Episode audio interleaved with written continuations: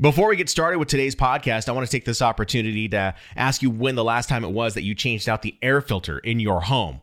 Now, would you believe that most people don't change out their air filters monthly or even know that they have to change them out monthly or until they realize that something is actually wrong with their HVAC system? That's why I want to introduce to you Second Nature air filters. Now, what's so special about them? Not only are they effective at capturing the dust, pollens, the molds, uh, you know, the, the bacteria, but they also help reduce the energy usage of your HVAC system up to 15% and avoid costly repairs whenever it matters the most. But let's be real. The real reason you're not changing your air filters, duh, is because you forget half the time. You're like how I used to be. That's why I went with Second Nature air filters. Second Nature has created a subscription plan to send your home's air filters each month right to your door, which forces you to change out your old air filters before the new one arrives, keeping your air clean and your HVAC system in working condition. I've certainly noticed that regular replacement of my home's air filters has reduced the amount of dust flying around in my place, but has also reduced how much I've been sneezing in my place. Before, I was changing out my air filter every three months and I was sneezing constantly. Now that I change out my filter monthly, I hardly ever sneeze. This is all thanks to Second Nature's filter subscription plan, and it's the one delivery that I actually look forward to every month. Get started with Second Nature air filters today with my referral link at thepodcasttherapist.com slash second nature. Mixdown Media Productions. Today's episode of the Podcast Therapist is brought to you by the Adobe Creative Cloud. Creativity is everywhere, and all you need are the right tools to turn those creative ideas into reality. Whether it's building stunning new artwork to promote your podcast, editing simple videos for your video podcast, or stepping up your audio production game, the Adobe Creative Cloud gives you access to Adobe's entire suite of software products that will enhance your content creation across all digital platforms. Go to thepodcasttherapist.com slash Adobe to learn more and get started today. So, you've been thinking about wanting to start a podcast for yourself, but you don't know exactly where to start.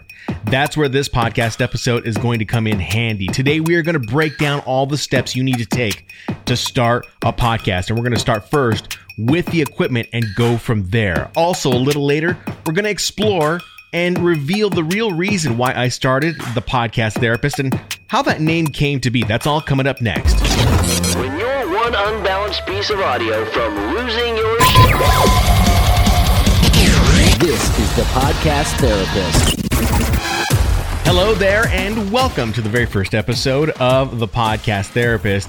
My name is Shannon Hernandez. I'm a radio broadcaster, podcaster, and podcast producer, and most recently given the name Podcast Therapist. And that's uh, a whole other story for a little bit later, we'll discuss after a little while. So I'm very happy to have this very first podcast episode that I can share with you uh, who is uh, going to be hopefully a, a longtime subscriber to this particular podcast. And uh, I have a lot of intentions and um, ideas for this particular podcast that I want to share with you. So uh, I look forward to building the relationship with you with this particular podcast. Now, this podcast, The Podcast Therapist, is a part of my own uh, personal website, theshanman.com. And so um, if you ever hear me talking about certain links and where to find them, I might refer more towards the podcasttherapist.com. Uh, that will lead directly to uh, my website, theshanman.com. So what I have to share with you will be a lot of information that is going to take you to the next level and help you build and develop a podcast that is going to sound legit. I mean, that's the intention of what this podcast is all about. Not only for this first episode, but for all the subsequent episodes that will come after this particular episode. So be on the lookout for uh, tips, tricks from people who are going to be pros in their craft. And so uh, I also want to share with you what I have learned over the years of me being in radio for the last 20 years and what works best with audio. You know, in the time that I have uh, been a podcast producer, which is something that I really love to do. But in that time, I've learned a lot of tips and tricks that really could benefit the podcaster themselves. And these are a lot of, of strategies and tips and skills that podcasters kind of refuse to implement. They refuse to learn because it might take more time or it might take uh, it, might cost them money. And really, this is not about the money. It's not about the time. It's more about being effective with your time and money, knowing where to spend that money and knowing when to spend that time learning something that is brand new. So that's what I have for the intention with this particular podcast. And of course, with any of the guides that I share with you, they all have the best intention to help you out and help you become a better podcaster. So again, welcome to this very first episode. And I got to admit, uh, I, am trying to find my groove doing a podcast audio format itself uh, alone on its own because, um, you know, I've been doing YouTube videos for the past, oh, I'd say, let me see, past, past three years. I restarted my YouTube channel back in 2017. If you've never seen my YouTube channel, just go give it a look. It's just the, uh, it's just uh, Shannon Hernandez. It's not even called the podcast therapist. Uh, it's Shannon Hernandez. And if you look up Shannon Hernandez podcasting, a lot of my videos should show up. But back in 2017, I believe it was May of 2017, I started with a YouTube channel. It really didn't have too many uh, subscribers to that particular channel. And that was the time when I decided that I wanted to go ahead and get serious with my uh, my efforts to, I guess, build an online business through YouTube. And I knew that I wanted to start a podcast, but I knew that I had to show visuals with my YouTube channel in order to get podcasters to really I guess, bite on to what I was trying to teach them. So at the time, back in May of 2017, I had 941 subscribers to that YouTube channel. And those subscribers were people who were fans of me um, just as a radio personality. Uh, they were people who had uh, subscribed to my channel because I was posting funny videos up on that particular channel, and they were like, uh, you know, people just liked the the goofiness of that particular channel. And then I let that channel go dormant, and it really didn't do anything with it. But I kept acquiring these subscribers to my YouTube channel. And one, I believe it was back in 2016. I believe it was 2016. Could have been a couple years earlier, but all I remember was that I had released a video on my YouTube channel that was titled How to Become a Great Podcast Host. And I recorded that video without even knowing what I was doing with that particular video itself. I didn't know what that video was going to do. I just knew that I needed to put something up on YouTube. I didn't know anything about consistency. I didn't know anything about search engine optimization and keywording. I didn't know anything about that. And when I made that video and a couple of other videos on top of it, I let them go and came back to them in May of 2017 to learn that they had thousands and thousands and thousands of views on YouTube. And that is when I really started to get motivated and wanted to share my knowledge with podcasters, people who were looking to start an audio only podcast. Now, since then, podcasters have kind of likened podcasting to doing video podcasts because now we're seeing things and people like Joe Rogan and Marc Maron and a lot of these uh, comedians and and just people who are creating podcasts and putting them up on up on YouTube. And is that podcasting? To a degree, yes, it is because what we're seeing is more of this ubiquity or, or this uh, all around encompassing way to consume content. And YouTube just happens to be one of those platforms. But it's one of the platforms that I do believe podcasters do not know about because they don't know and understand how to use YouTube. So we're going to get into that way later down the line. And I want to explore and probably interview someone who can back up what I have learned while using YouTube. But in this particular podcast episode, and for the majority of these podcast episodes, at least what I'm anticipating, is that we are focusing specifically on audio itself. We're, sp- we're, we're focusing on the areas of audio, on how to make your audio sound way more legit, professional, make it sound as though someone had produced it at a radio station studio. Now, there is a specific skill that comes with creating uh, quality audio. And I think this is something that has to be, uh, that has to be, I guess, made aware of to you as the podcaster is that, uh, you know, especially since podcasting has become more of a thing. There are a lot of companies out there that are saying, you know, well, you can start a podcast really easy directly from your phone, and that's how you start podcasting. And this is great because it's getting people to understand and get interested in podcasting and going a little bit further. But where I think the disconnect is when it comes down to creating a podcast is that a lot of podcasters, I would say I don't know if this is a real number, but I would say if I were just to guess off the top of my head, 70 to 80% of the podcasts out there are just podcasts that are people are just fooling around. They're grabbing their phone and they're recording into their phone and they're doing something via say say Anchor or maybe they're doing something say through Castbox and that's how they create their podcast. What's interesting about this particular method of podcasting is that podcasters get the bug. They want to create something that's more. They want to start creating something that is more like a radio broadcast. And that's how I've always looked at podcasting. I've always looked at podcasting as just an extension of radio broadcasting. That's it. But what happens with these people who record directly into their phone through these apps is that they want to do more. They want to have cleaner audio. They want to have a more professional sound.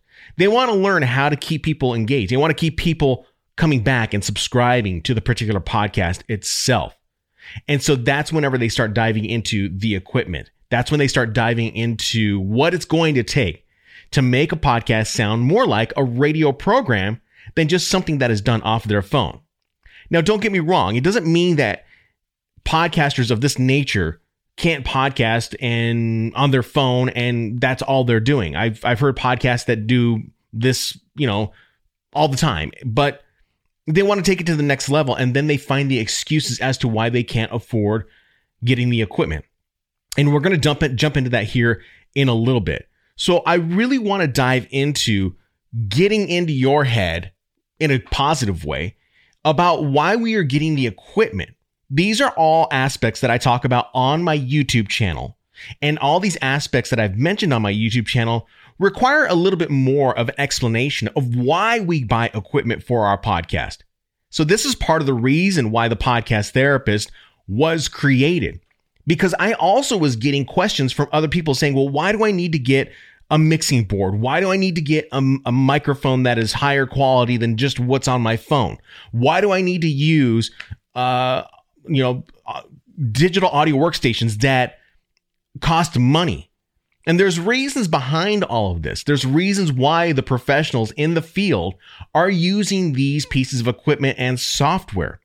So we're going to explore that in this particular episode and possibly maybe even in subsequent episodes. And you'll see the reasons as to why I am creating episodes using these tools.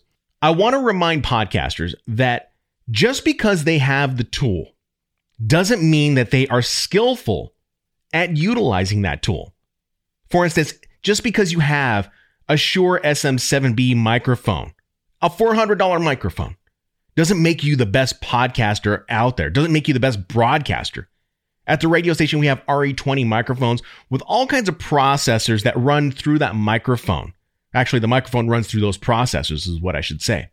And all of that equipment can cost thousands and thousands of dollars, but it doesn't necessarily make me the best broadcaster out there. There are plenty of other broadcasters out there that are way better than I am. So I really want to bridge this gap where there's a disconnect with podcasters who think that they're just going to automatically have the downloads. They're automatically going to have great audio. They're automatically going to become a better presenter. These are all misconceptions that I think podcasters have when they want to jump in to becoming a podcaster. And we have to realize that a lot of the things that we're creating as podcasters takes practice. It always takes practice. This is a hard lesson to learn because I think podcasters don't get that it's always going to take practice. They think that it's automatically going to be something that they're really great at doing. I mean, there are people who know how to crack a mic open and they're just really automatically great at doing it. I wasn't like that. It took me about six years to get really comfortable in front of a microphone when I was in the radio industry. But for you, you're going to have to practice at this. You're going to have to get better. You're going to have to figure out that there is a comfort level that you need to get and have with the microphone not only with you and the microphone, but you and your digital audio workstation and you and your audience. It's always going to take practice. So that's something that I think you should really take to heart. Just like with anything. As an example, let me just share with you a quick example. So, as I'm recording this, it is uh, November 29th of 2020. So we are what, like eight months into the pandemic of 2020. And back in March, when all this started going on, I decided that I needed to, you know, figure out a way to exercise a little more because the gyms were closing and I couldn't go to the gym anymore. And I was really kind of stuck in my own rut of things because when I would go to the gym, it was always the same for me. It was either uh, just do cardio the whole time. I mean, you'll there's different variations of what people will tell you, like just do all cardio or you need to be lifting weights. But for me, what worked for me was that I was just doing cardio every day, 30 minutes a day, get on a treadmill, run for 30 minutes, and then call it a day. Then that to me got a little bit boring.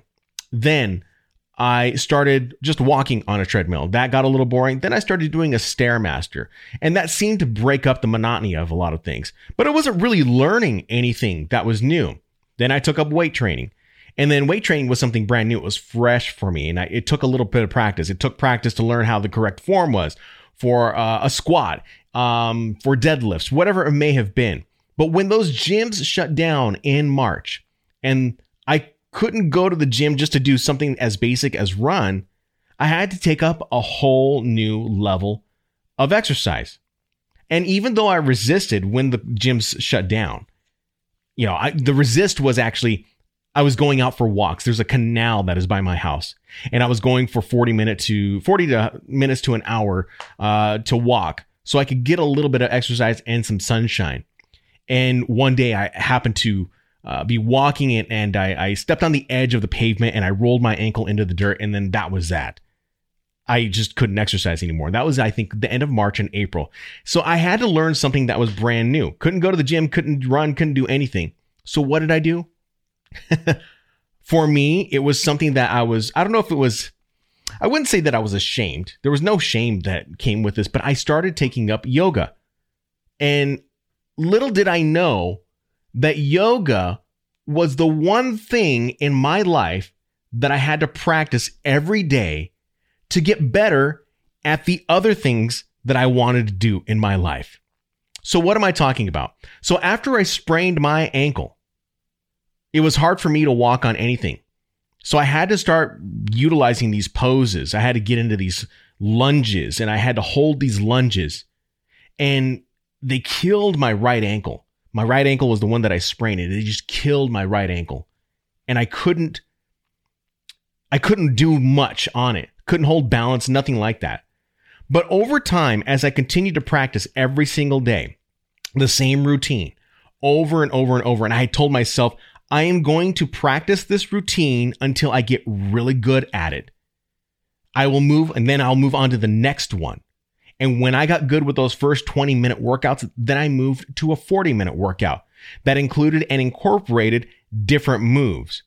Little did I know that not only was I strengthening my core and my abs and my mental health, but I was also strengthening the ligaments and the tendons throughout my body, especially my sprained ankle. And it wasn't up until about, oh, I'd say last week as of this recording, maybe two weeks ago as of this recording, I made the decision that I wanted to get out and get some sun because, you know, the sun has been going down a lot earlier these days. And so I went ahead and I got in uh, the mood. And there's a mountain that, that is about 10 minutes away from my house, a 10 minute drive to the, the trailhead. And uh, I was a little afraid because I wasn't sure what to expect. How I've rolled my other ankles have been on the mountain where it's been uneven uh, ground. And I've rolled those ankles and, and it's been hard to come off the mountain. So I wasn't too sure.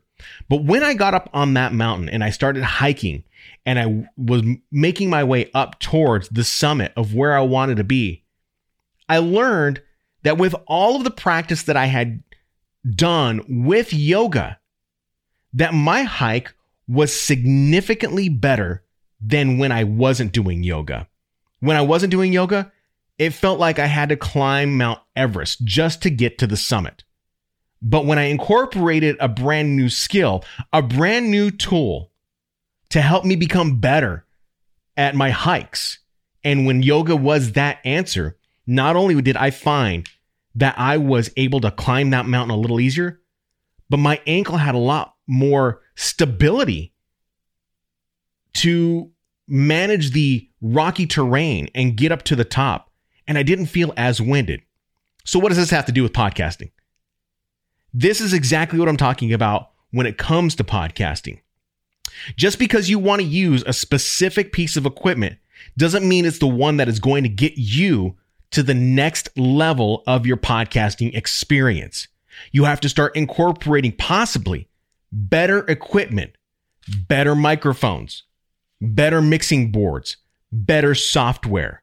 And when you master those pieces of software, that is when you take your podcast to the next level. And when you become better on that level, that's when you start stepping up the game. So we're going to leave it right there. And coming up here shortly, we are going to break down and start exploring what you need to do to get your podcast started. We're going to jump into that equipment. I already have this equipment on my website that you can check out, but we're going to ju- we're going to give you an explanation of why I'm using this equipment and why I believe you should be using this equipment and whether or not it's going to work for you. Because if it doesn't work for you, then maybe you just skip on to the next episode and then you call it a day, all right? But I'm going to give you the reasons why I use this particular uh, equipment and then maybe a little bit later we will jump into uh, launching that particular podcast. So, uh, so much more to talk about uh, in today's episode. We'll be right back.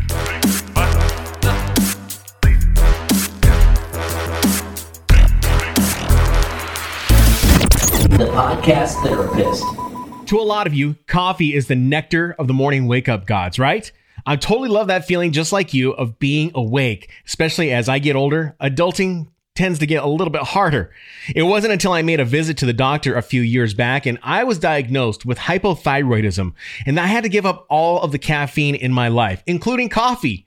You see, even though caffeine can wake you up and make you feel alive for some part of the morning, it also has side effects like the jitters, anxiety, and you'll get terrible sleep. All of the things that I was experiencing. That's when I discovered mud water. Mud water is a coffee replacement with one seventh the caffeine of coffee that actually gives me energy, focus, and immunity without jitters, crashes, or a downside. So what's in it? Mudwater is a mixture of herbs, spices, and magic mushrooms that dial in on your immunity, boost your clarity, creativity, and your mood. I can't tell you how much of a difference it has made in my life in the last few months. So lose the jitters and find more focus with Mudwater. Get your Mudwater starter kit today at thepodcasttherapist.com slash mudwater. That's thepodcasttherapist.com slash M-U-D-W-T-R to learn more and get your first can and frother today. Mixdown. It's time for the Mixdown. The Podcast Therapist.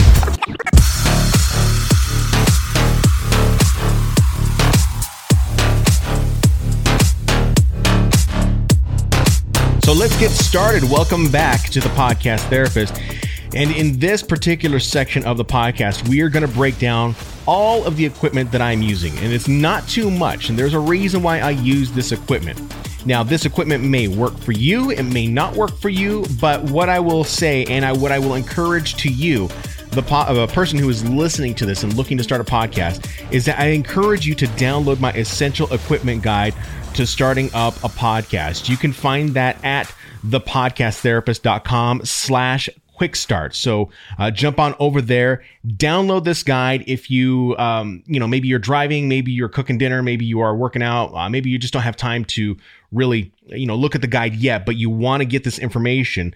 Um, it's available for you at thepodcasttherapist.com slash quick start. So we're going to go over it in this particular section, and uh, we're going to start with uh, what the idea is with your podcast. So we really have to start from that very beginning when it comes down to the conception or the birth of the podcast. Now, why do you want to start a podcast? And there are many reasons why people want to start a podcast. Maybe they want to make someone laugh. Maybe they want to educate someone. And typically, whenever we are starting up a podcast, those are the two things that uh, most podcasters don't realize that they're doing is that they're either educating or they are entertaining someone.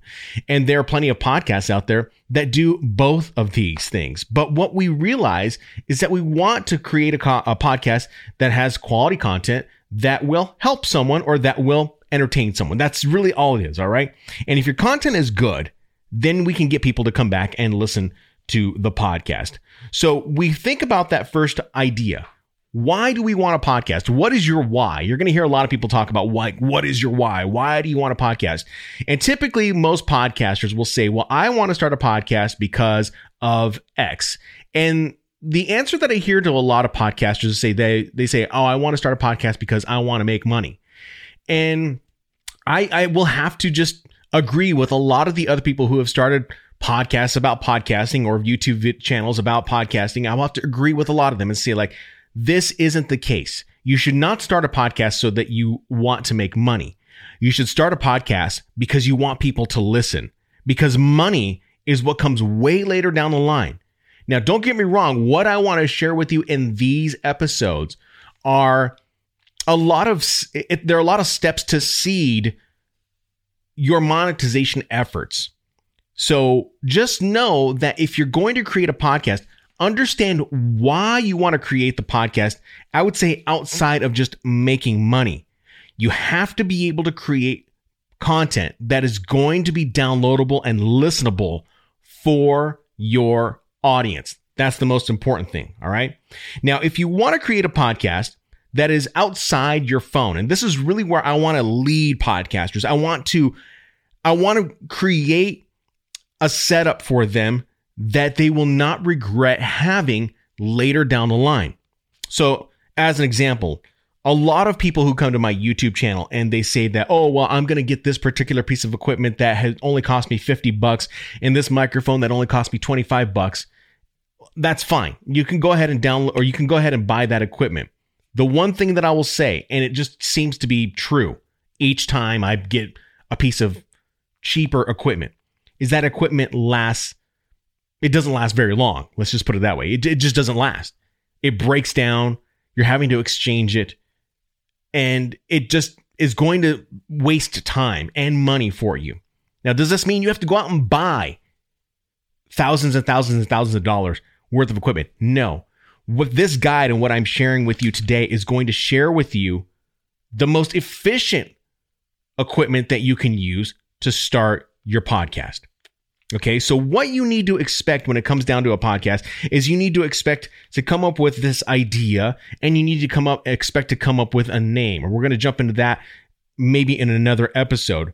But if we're going to create this podcast, we need to start coming up with which equipment is the best, all right? Now, the equipment that I have been using, I've been using it probably for about oh gosh, I would say 7 to 8 years, close to 10 years I believe since I've had um you know, other versions of what I am using and I have upgraded along the way. This doesn't mean that you have to get the most equipment, the most uh, expensive equipment right now. It just means you have to get the equipment to get started. Okay. So today I want to start first with the hardware. Okay. And the hardware that I'm using to record this very podcast that you're listening to right now. And it's the same hardware that I use to create my YouTube videos. Now we're going to leave the camera portions out of that I mean, it's pretty simple, but we're going to leave the camera portions out of that because I don't want to get into YouTube podcasting quite yet.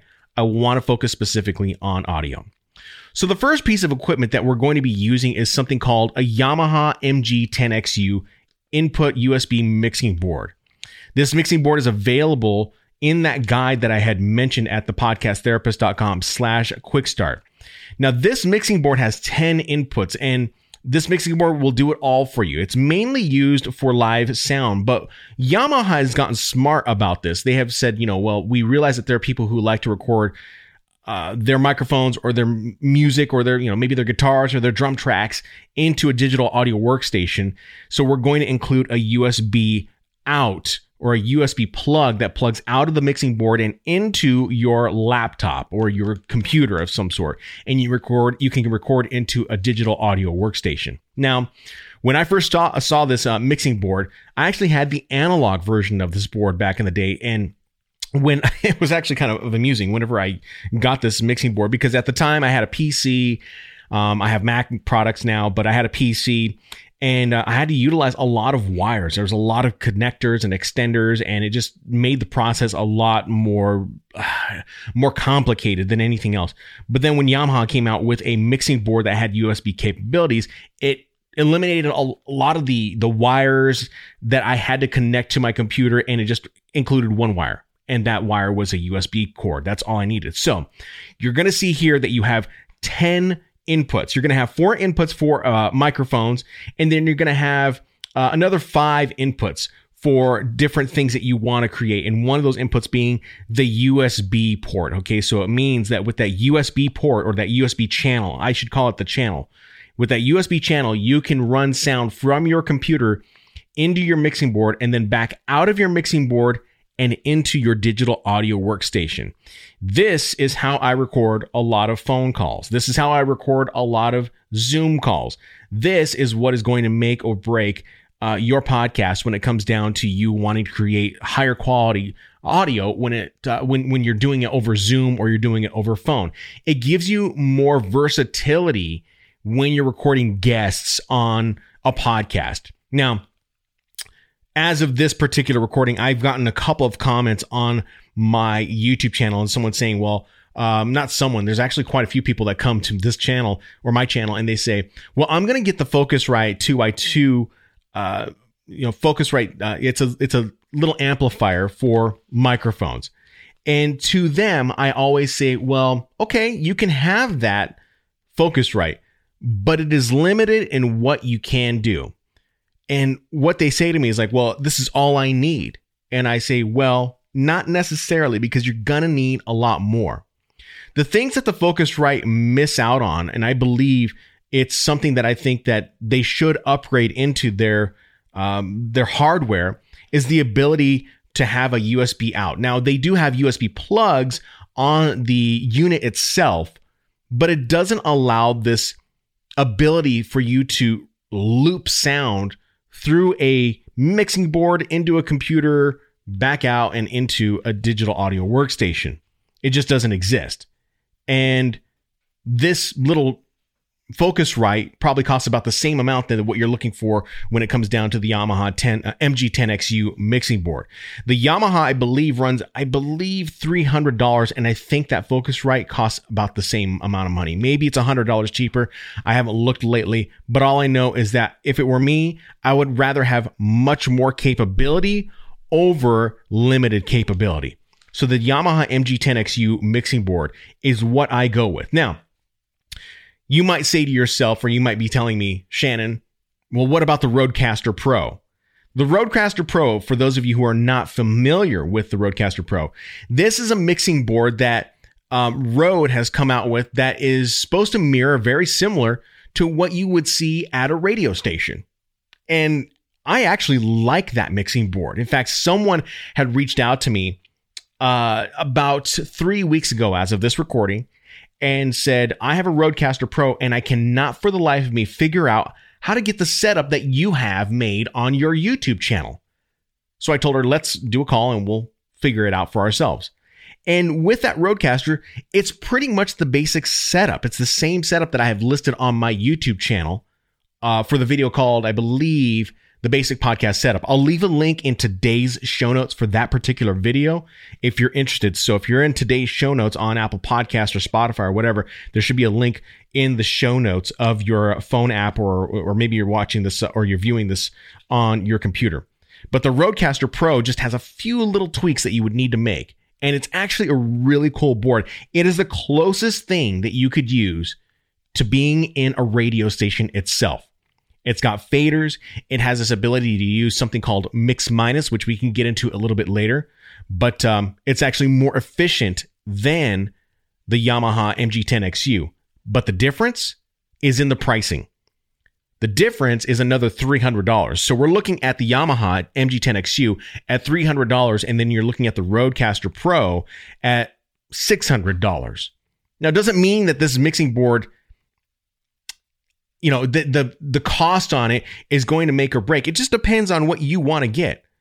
But I would recommend staying staying away from the cheaper equipment or the equipment that just is more limited and apply your your your money to the equipment that is going to allow you more versatility later down the line because I know I know somewhere down the line you are going to want to record Zoom calls that aren't as low quality than what you're getting if you're recording through the software Zoom itself. Okay. Now, these mixing boards, wonderful. I think they are great. the next question I get is can I use a Zoom H6? So when I talk about Zoom H6 versus Zoom software, they are two completely different things. All right. So when we say like the Zoom H6, it is a field recorder. A Zoom H6 is a field recorder. Can it work for podcasting? Absolutely. 100%. Is it efficient when it comes to recording uh, and saving you time? Not really, because it is an audio field recorder. You're taking it out into the field. And that is where I think you, as a podcaster, you could live without it. Now, let's say you are traveling for work and maybe you want to use the Zoom H6 recorder and that's the only way that you can record podcasts. Then I'd say, yeah, go ahead.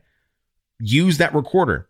And then you can figure out the setup from there and work, you know, recording it and dumping the audio into your digital audio workstation to create podcast. For me, just doesn't cut it because as of what we're doing right now, I'm recording directly into my digital audio workstation for this podcast. And the only step that I have to do when I'm done with this podcast recording is press stop. And then I, I just do my work. I do my post post production processing, go in, edit a few things out, and we call it a podcast. With the Zoom H6 recorder, it requires that you have an SD card, and I can't even remember how many gigs you need to have for the SD card, but um, I believe you need to have, I, I think it's like 256 gigabytes. I think that's what I have for my camera. And I know that's a lot of space for, you know, photos, but with audio and the Zoom H6, you're recording in a wave format versus an MP3. So you're recording in a wave format and that takes up a lot of space. So taking that SD card and moving that audio from your, uh, you know, from the SD card into your laptop, it's going to just take time. Me, I like to just cut the steps in half that are unnecessary. But if that is the only way that you want to go, or the only way that you can go, I should say, then go that way. One thing that I should note with the Yamaha, I'm sorry, one thing that I should note with the Rodecaster Pro is that the Rodecaster has the ability to have an SD card plugged into it and record the show directly onto that SD card. Record it again in a wave, but you don't have to do that. My basic podcast setup allows you to record directly into the digital audio workstation. So this is why I do this.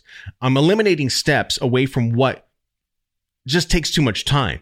After eight to 10 years of doing this, I was like, you know what? I am, I do not want to use the SD card to keep plugging it in and, you know, plugging into something else. I mean, right now, when I'm recording my YouTube videos, I'm already doing that with my camera. I'm taking out an SD card, I'm having to plug it in. And let's say you have a brand new Macintosh computer like I do. And they don't even they don't even have the ports for you to plug in the card. You have to go and buy an adapter. So I try to make the processes far more simple. So again, my recommendation to getting your piece of equipment will be the Yamaha MG10XU mixing board. It's going to make a world of difference. It is far more effective than what you would think. So I recommend that. So the next thing that you would need to get with the Yamaha M- MG10XU, you need to get a two, uh, USB 2.0 cable. This does not come with the Yamaha itself. You so you have to buy a USB 2.0 cable separately. So when you're going on to Amazon, you are going to have to buy that cable. So that's just a heads up for you. So that USB cable is going to plug directly from the output of your mixing board directly into your uh, your computer. Now, if you have one of the brand new Macintosh computers, like I do, those only have Thunderbolt 3 connectors. So there are no USB ports. So you can go in and you can uh, purchase from Amazon. You can purchase the uh, the USB hubs if you want, or maybe you even get the connectors that connect to the USB uh, plug on the on the uh, cord itself, and then it'll plug from a USB into a Thunderbolt 3 and then into your Mac. So that's just one way that you can do it. But I have a hub. The hub works just fine. Um, I believe. Let me. I'm looking at it right now. I have. It's a three USB uh, port hub. It's got an HDMI. It's got the inputs to where you can put the SD card, uh, a normal SD card, also a mini SD card, and an input to where you could plug in, say, if you had an iPhone or something like that, you could plug in an iPhone and charge your your iPhone directly into that hub. So that really comes in handy, especially if you have uh, one of the newer Macs that doesn't have USB plugs into them. But if you have a PC, it might be a little bit easier for you. So let's move next into microphones and let's talk about which microphone that you should get. Now, there's all kinds of microphones that are out on the market right now. They will vary. It'll depend on what type of microphone that you want ultimately at the end of the day. Okay. So just, just know that microphone quality does matter, but it's not going to make or break your podcast. So if you have to start out on the lower end with microphones, that's completely fine. But if you want to, you can go higher end and get those microphones. You won't have to replace those microphones for a really long time. And in fact, some of the microphones that I still have, uh, they, I probably could still be using them today, but I have upgraded into different microphones. So I'm just going to name a couple of microphones. I'll even name the microphone that I have that I'm using for this particular podcast, but you don't have to get any one particular, particular microphone. Now, if you're trying to save money, then there might be a set of microphones that you will want to get, but they all cost about the same amount of money. Okay. So the microphone that you could use, and I'm going to start very uh, from the very beginning here. The first microphone that you could use will be the uh, Audio Technica AT2100X USB microphone.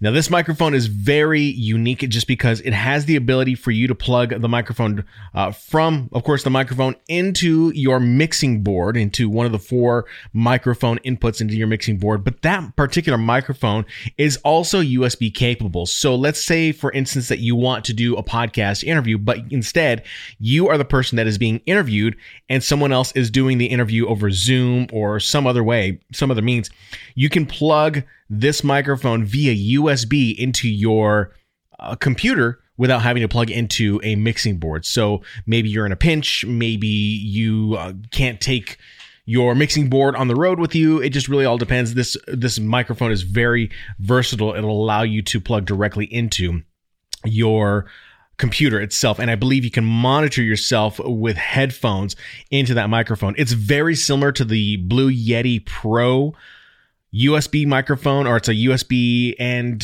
uh, XLR capable microphone. I have the Pro, but that costs about $300. And that might be a little bit too much for you, a little more than what you're expecting.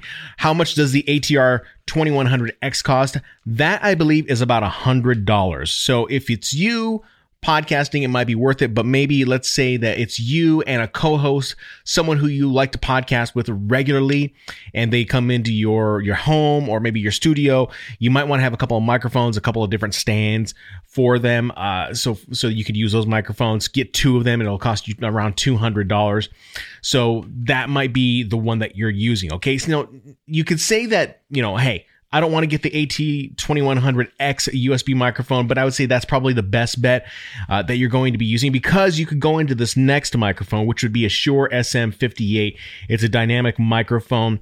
These Shure microphones, they're wildly durable, wildly durable. The only difference is that these are not USB capable. They're just directly plug from the microphone into your mixing board itself, but they're very durable. This is what you would see uh, musicians using on stage for the most part. That is what they use. Um, those range anywhere between, I'd say, ninety to hundred dollars as well. So it's really going to be up to you as to whether or not you want to use this type of microphone. But I will say that if you want your podcast to sound a little more legit, you want to sound uh, higher quality, these microphones will be the ones that you want to use instead of using, say, your phone's microphone or anything like that, which you can't really even plug into a mixing board at all. So that's going to be one of them, uh, the microphones that you want to get. Now, there's many of other microphones out there that are really good.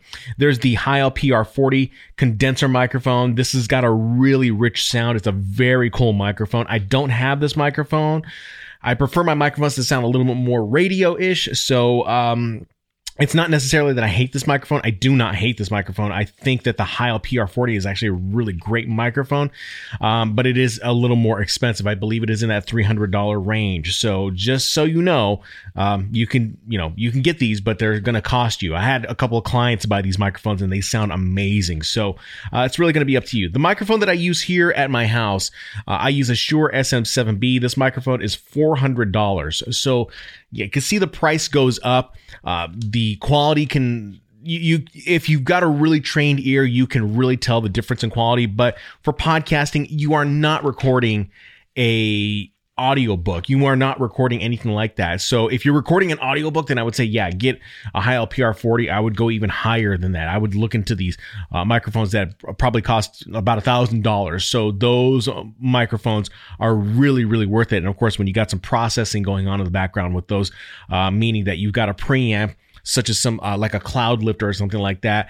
But even with more capability, it will make those microphones sound awesome. But you don't necessarily need to use that. So again, you have options there. So you have the AT2100X, which I would recommend that you get. If not, you've got the Shure SM58, which is about the same price as the Audio Technica, and then it just goes up from there. Next, let's jump into headphones and which headphones or whether or not you should be using headphones. Now, this is a question that I have gotten quite a bit on my YouTube channel. People asking me, well, why would I need to get headphones when I can just use the earbuds that come with my phone? And there is a very specific reason why we use headphones in radio. and I don't think people who start podcasts realize that there's a reason why we use specific headphones. Uh, so when podcasters come to me and they say, I'm going to start using my phone's earbuds or I'm going to use my AirPods for this. I don't think they really know why they're using AirPods. I think that, I don't know if they think it just looks cool or what, but stop using AirPods. Truly. I mean, this is the only time, I mean, I probably get snobby about a lot of things, but this is the only time I'm really going to get snobby.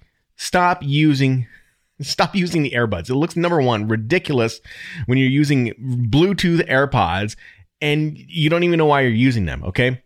The reason why we use, I use plugged in headphones, the reason why radio broadcasters use plugged in headphones, the reason why you're seeing all these podcasters use headphones that are noise canceling is because it allows you, the podcaster, to measure the distance between you and the microphone.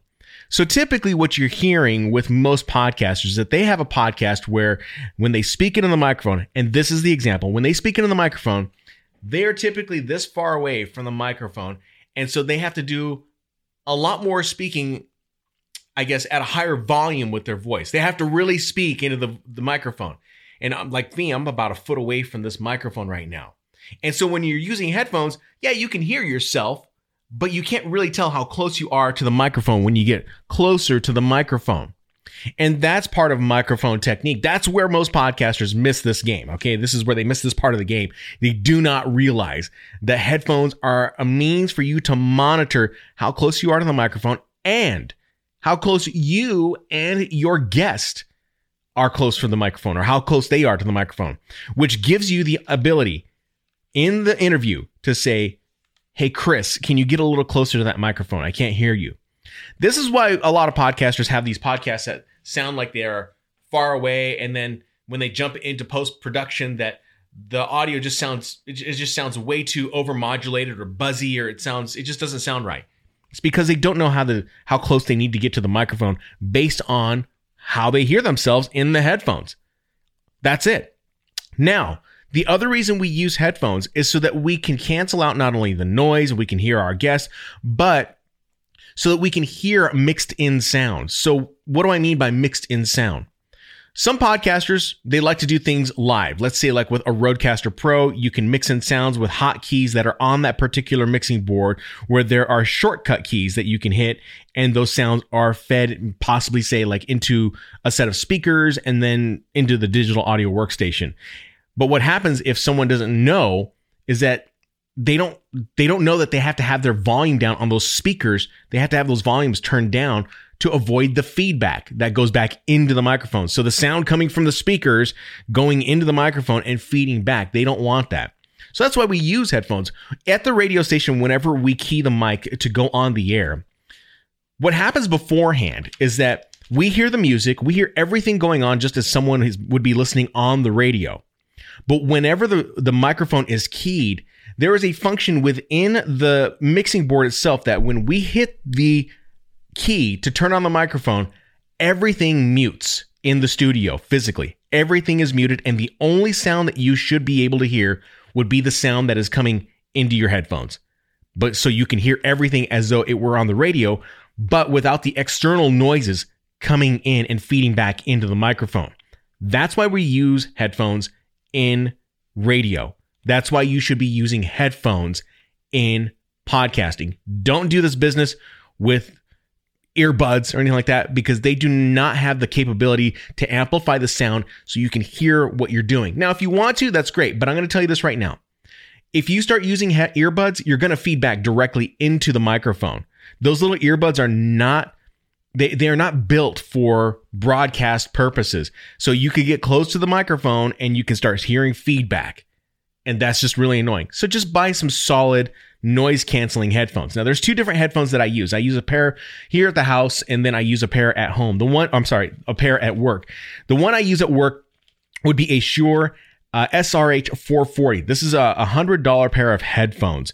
They are durable. They are useful. They are great headphones. But if it were my choice, I would use the ones that I'm using right now. The ones I use right now in my home studio or my home office are Sony uh, MDR 7506s. These are actually what I used in the very beginning of my radio career. And then I switched over to these Shures. And then, of course, you know, you're not going to go back and switch them out after you bought them. And then I went back to these Sonys and they are noise canceling. They sound perfect. They sound great. Very rich sound. You can hear everything through them.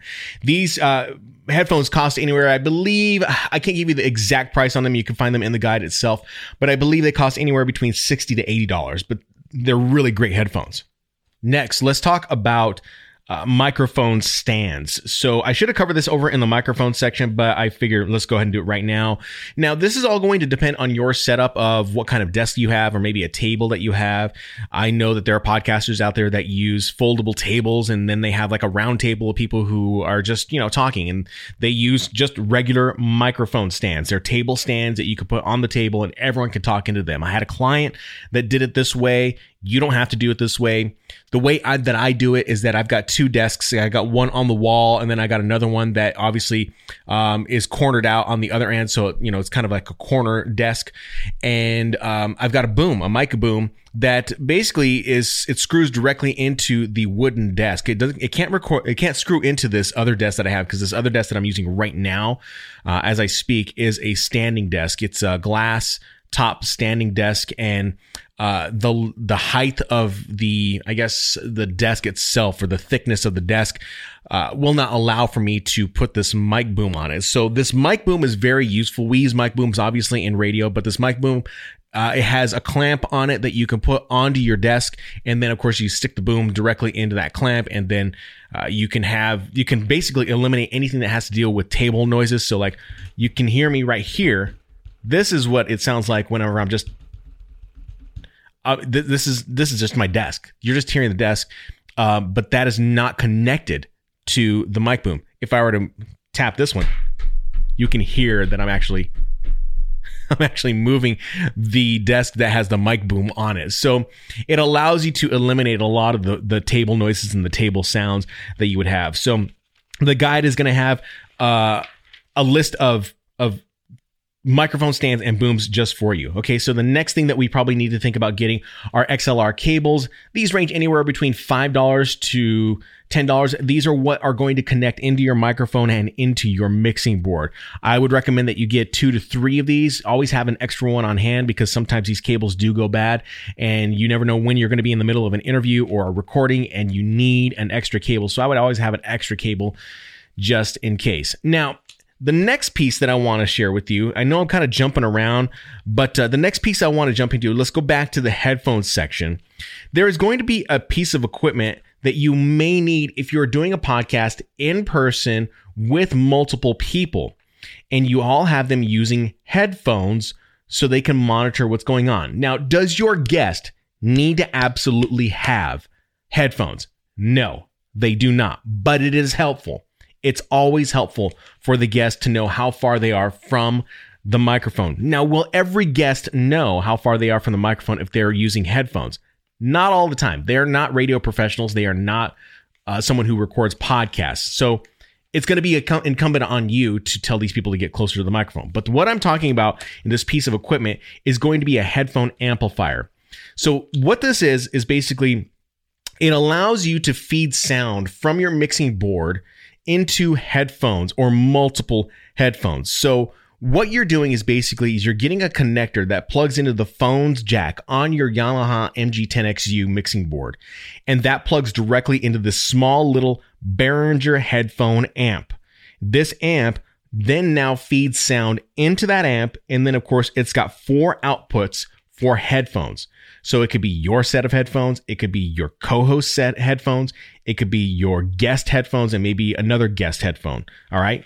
So it gives you the ability to adjust the volume on those headphones so that people can hear at different volumes. So, like for me, I've been in radio for so long, I've used volumes at different you know loudness or i guess peaks. And uh, of course i've lost my hearing some of my hearing. And i need my headphones just a little bit louder than what most people are used to. So the this headphone amp really comes in handy when you are recording inside of a physical studio itself so I would recommend that you get that. Now, there's a couple of other things that you might want to get, uh, just because the wires on this, I don't believe you're you're going to get the wires that you need. It's going to come with uh, a plug so that you can plug it in and uh, power the the device, but you're going to need to get a stereo cable extender uh, just for this. And you're going to need to get some adapters, some stereo adapters. Make sure that these are stereo adapters and not mono. The way you can tell that something is in stereo, if you've ever plugged in a set of headphones with a normal little jack and you see on that jack, maybe it's like you're plugging into your, your car. Um, you know, you well, back in the day, you know, you used to get the cables and you plug it directly into the little headphone jack. The way you can tell whether or not a cable is stereo or mono is that stereo cables will have two little black strips on the tip of that particular connector. You'll see it. It'll be two little strips.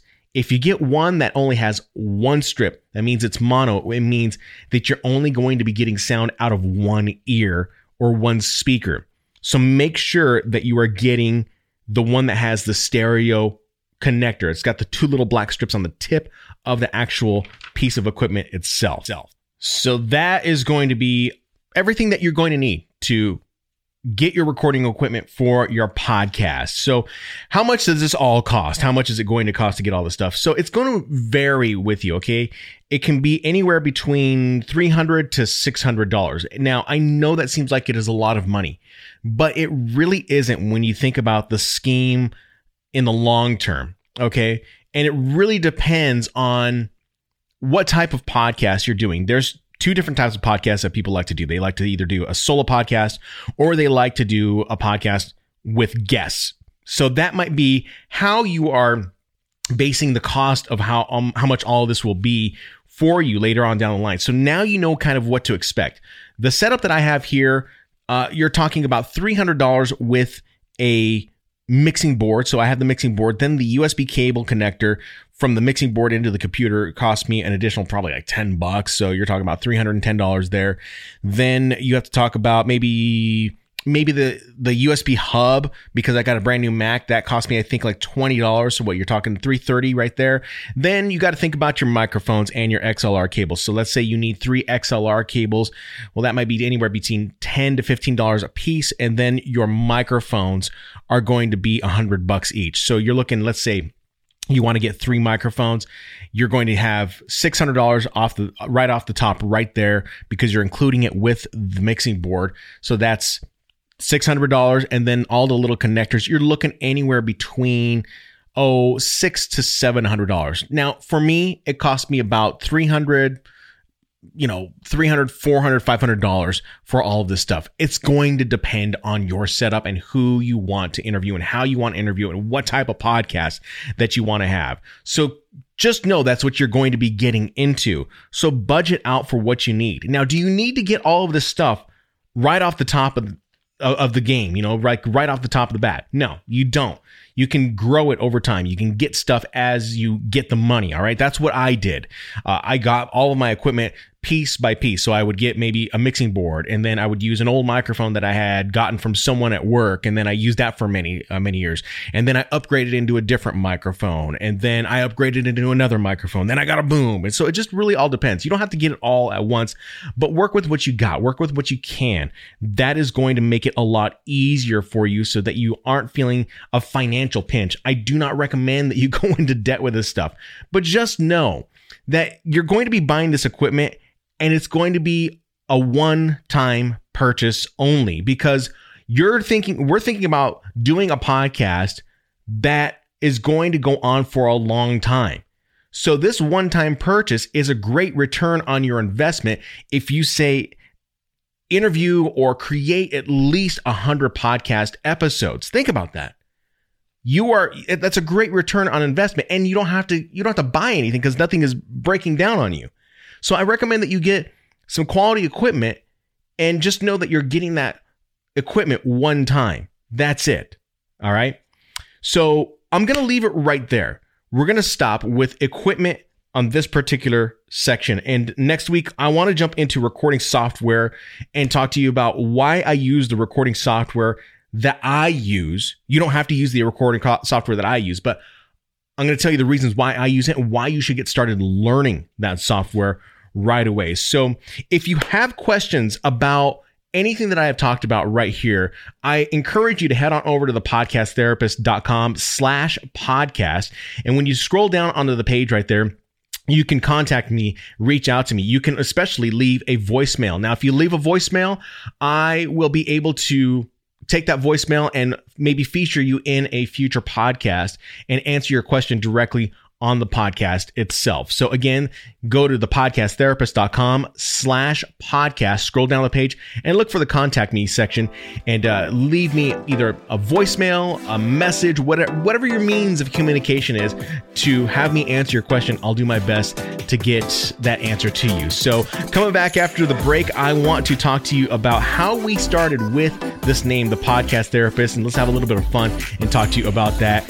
And, um, I don't know. We'll just try to have a little bit of fun on this particular podcast. We'll be right back.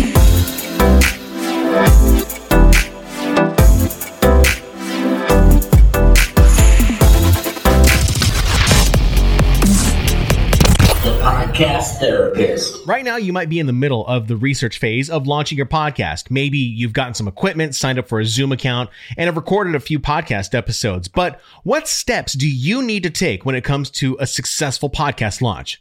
Would you believe the biggest mistake podcasters make is the launch sequence?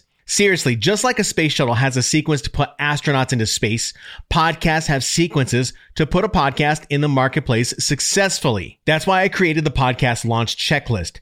After helping numerous clients build their podcasts, I developed a step-by-step guide to help podcast creators just like you have a clean launch sequence without wasting time. The podcast launch checklist is a 12 step sequence that walks you through the pre launch, mid launch, and post launch process with specific steps and instructions that will save you time. If you're tired of walking around in the dark trying to figure out everything that comes with a podcast launch, you can grab the podcast launch checklist today. Visit thepodcasttherapist.com slash PLC and use the code PODTherapist, all one word, to get 25% off this checklist today. Unnecessary explanations. The podcast therapist. Unnecessary explanations.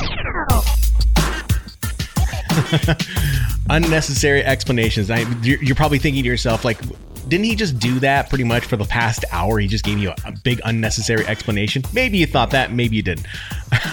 but what I'd like to say is that, you know, everything that I shared with you today, there is a reason why I use the equipment that I do. It's, it, you know, may come down to cost. It may come down to functionality. It's what works for me. And I think that you have to find what works for you with your podcast. When I first started in this game, you know, the guys that were first starting out and building out programs that talked about starting a podcast back in the day, you know, they had specific ways of the way they did it. And, you know, I'm no different. I have a specific way in which I do my podcast, but it doesn't have to be yours. You have to do it your own way. So kind of keep that in mind when you go in, you're looking at your equipment and the equipment guide that I shared with you. That will really help you out and help you make the best purchasing decision for yourself. All right. So that is going to be very valuable for you. So now let's just jump on into today's unnecessary explanation. And this is a part of the program where I would like to say that we're having a little bit of fun. You get to know a little bit about me and this program and uh, just you know we get to unwind after a really topic heavy podcast and so it gives you a little bit more of a feeling of who i am so i wanted to do today's unnecessary explanation as uh, how I came up with this podcast, the podcast therapist, and uh, the reasons behind why I came up with the podcast therapist. Now, I want to give you a little bit of backstory on all of this. Okay, so you know that I already have a YouTube channel about podcasting, and you know that there is a different reason of why I wanted to start a podcast. Now, this whole idea of starting a podcast was something that was going on in the back of my head while I was creating my YouTube videos. And in that time of me creating those YouTube videos, I kept saying to myself, you know, I need to come up with a podcast because, you know, I just can't make this stuff, you know, I can't make a proof of concept of this stuff without actually having a podcast itself because what I'm talking about really doesn't apply to what's going on with video. And so that was that's been going on probably since 2017. I've been like, eh, I don't really want to do a podcast because I want to do a YouTube video to show people how to do this stuff. But as I started getting more comments on my YouTube channel, people were like, "Well, do you have your own, po- your own podcast yourself?" And at the time, I did have a couple of podcasts. I had one called uh, The Swing Shift Side Hustle, and one before that called uh, Be the Experience, and that was my first foray, foray into doing my own podcast. But the Be the Experience podcast was more about personal development and I was going down a very unique path at that time. I was, you know, I had, I was really into fitness. I mean, it doesn't mean that I'm still not into fitness. I still do fitness a lot these days. You know, as you know, I now do yoga now, but I was really trying to jump into the mindset of, you know, a podcaster or someone who wanted to turn this into something a lot bigger. And Be the Experience really didn't resonate with everyone. It didn't. And it, I don't even know if it even resonated with myself. Um, a lot of the things that I talked about were things that uh, they were concepts and they were ideas and they were uh, they were listened to from books that I had been reading and listening to. And I was taking a lot of what those people were saying and just kind of repurposing it back into my podcast. Uh, I had some great interviews in Be the Experience. The podcast is no longer exists, but I had some great interviews with some people and it really gave a snapshot of those people and where I was in my head at that time. Maybe one of these days I will share those as bonus content uh, for you if you want to ever check them out. So after Be the Experience happened, it was really, it was a seasonal podcast then I was approached by the radio station uh, to do a podcast. And they said, We want you to do a podcast with rock stars. We want you to do something with them so that um, you know, we can we can start getting into this podcasting game. And at the time, the radio station and the company itself as a whole had just purchased a you know, they had purchased Podcast One at the time. So my company is Hubbard Radio Broadcasting. If you live in a, a city where there's a Hubbard Broadcasting uh, radio station uh, and you hear the ads about Podcast One, it's because the company owns stake in that particular other company, you know, Podcast One. So uh, there was this real big push on creating podcast content for uh, for the company. And so at the time I had created this thing called Swing Shift Side Hustle. I was, you know, it was really cool to do these interviews with rock stars, people within my niche. But it too was also a seasonal podcast. It was also difficult to get the interviews from these rock stars because you know, I could only get them when they came through town for shows. And, you know, if I would have still had that podcast today to this day, everything would be on Zoom. But it was already hard enough to get these artists. And so to come up with that content, um, there was uh, there was a big collaboration effort. It wasn't you know a bad thing at all but uh, there were a lot more there was a lot more red tape that i had to go through in order to get a podcast up. And so then that podcast just went away. So then we continued to build you know fast forward we continued to build out more videos on youtube answering more questions to help out podcasters. And then it wasn't up until a few weeks ago as of this particular recording that i had gotten an instagram message from uh, this woman out in hawaii. And she had seen one of my videos on YouTube and she uh, had seen, I guess, some podcast, the po- basic podcast setup video. I think that's what it was. And she instantly went over to Instagram and sent me a direct message and said, Hey, how can you help me? Now, I do have services on my website where I will help people. I will consult with them. I will tell them what they need to do with their podcast. And as we were talking about that, and I told her, here are my consultation fees. She was like, well, I think this is a little bit out of my range.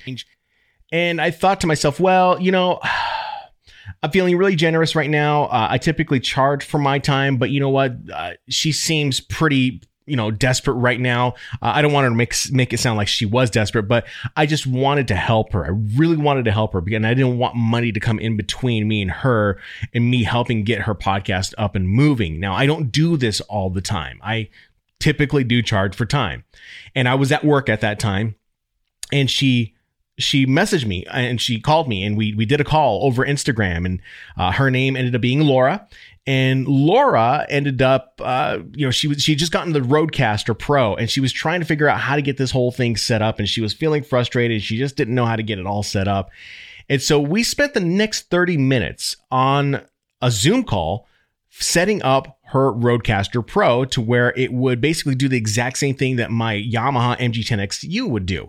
And so as we went through and we, you know, turned some dials, went into some menus and set everything up, she was blown away. And she's like, I cannot believe that we did this. I can't believe that you did this. And so then she kept asking me questions about podcasting and, you know, wh- what my background was and all that.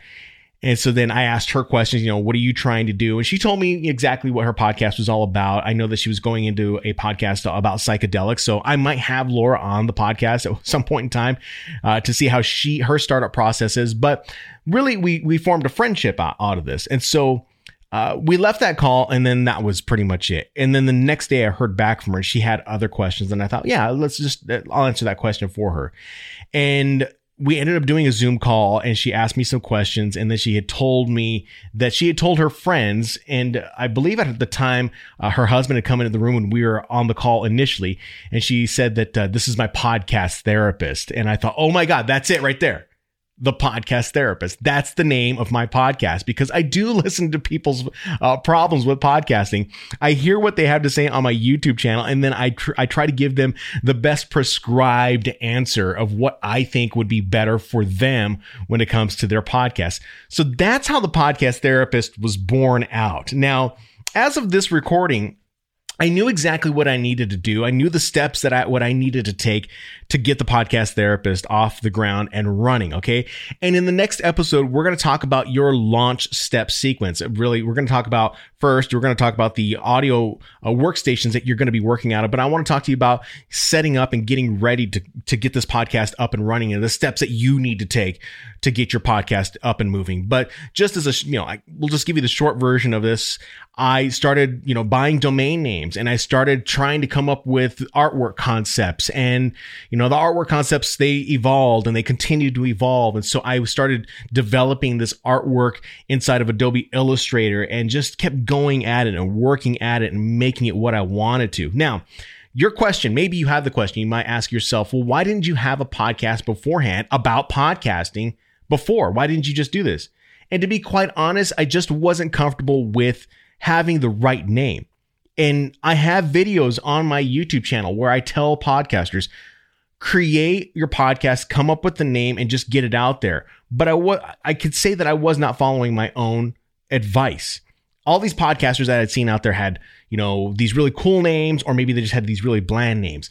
But I wanted a name that would stand out. What I didn't realize is that I could actually pivot the name over. I could actually change the name later on down the line and just pivot it. It would make make it more difficult later on down the line as far as being discovered, but I knew that I could do that. But I didn't, that's why I didn't release a podcast at all. Uh, I, you know, I tried to come up with a podcast name Unnecessary Explanations. In fact, I was going to use that as the initial podcast. Uh, there was another one called Mixdown. I wanted to call it the Mixdown, but I thought it might confuse the idea of podcasting with, say, uh, creating, I guess, beats or music and things like that. And so I had artwork already built out for all of this.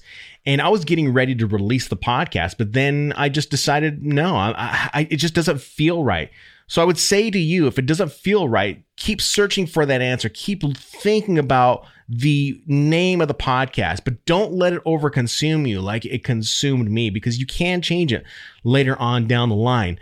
I was lucky that Laura had said, Oh my God, you're my podcast therapist, because I thought, what a great way to come up with a podcast name. You know, she came up with something that does not even exist, but it combined two things that we are very used to hearing about. We hear a lot about people going to therapy, different types of therapy, whether it be for mental health or whether it be for physical health. So there's therapists that way. And then the area in which I wanted to focus on is for podcasting. So maybe you are a business owner, maybe you are someone who's an entrepreneur. I really want to focus on helping these people take that podcast to the next level. They may hear a lot of the same things with the podcast therapist that they might hear in other podcasts. But my main purpose and focus is to hopefully clarify and make it easier for you to jump in and build a brand new skill. That's all I want you to do. Is I want you to build a brand new skill. If you aren't building skills, then you're not advancing. I can say this for myself. I could say it for the people that I've helped. If you aren't building a brand new skill, you aren't advancing in creating quality content. So that's really the story of how the podcast therapist has come to being. This is what you're listening to right now. And I am so happy that you are listening right now. It means so much to me that you have decided to go ahead and listen to this particular episode. As I said before in the beginning of this particular podcast, this is considered a utility episode. This one and the next episode, who knows, maybe if the third episode is going to be a utility episode, but these are meant for you to listen to, to get an idea and a gauge on when it comes down to starting up a podcast. So if you guys have questions or you want to reach out to me, I encourage you to reach out to me and ask me those questions at thepodcasttherapist.com slash podcast. That is going to take you directly to my website. It's actually, the website is theshanman.com, but we're just going to make it easy. Thepodcasttherapist.com slash podcast.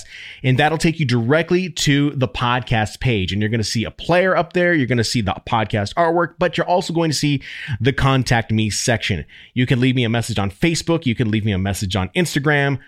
I would really love it if you actually left me a voice message so that I can feature it in another segment of unnecessary explanations. I'll do my best to answer your question for you. So again, thank you so much for tuning in to the, the podcast therapist this week. I really appreciate it. One other thing and favor that I would have to ask for of you is that if you are listening to this on Apple Podcasts, I want to encourage you to head on over there and leave me a five star rating and a review that will help get this into the ears of other people who are listening or looking for the information on podcasting. Also, don't forget to hit subscribe in whichever podcast platform that you're listening to. If you're trying to figure out which podcast platform you want to listen to your this podcast on, again, you just got to go to the podcasttherapist.com slash podcast and I have the listings of all the podcast platforms up there for you.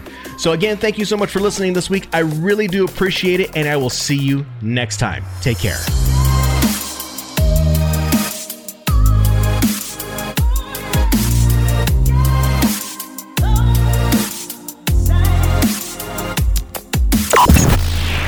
Podcast Therapist. Mixdown Media Productions.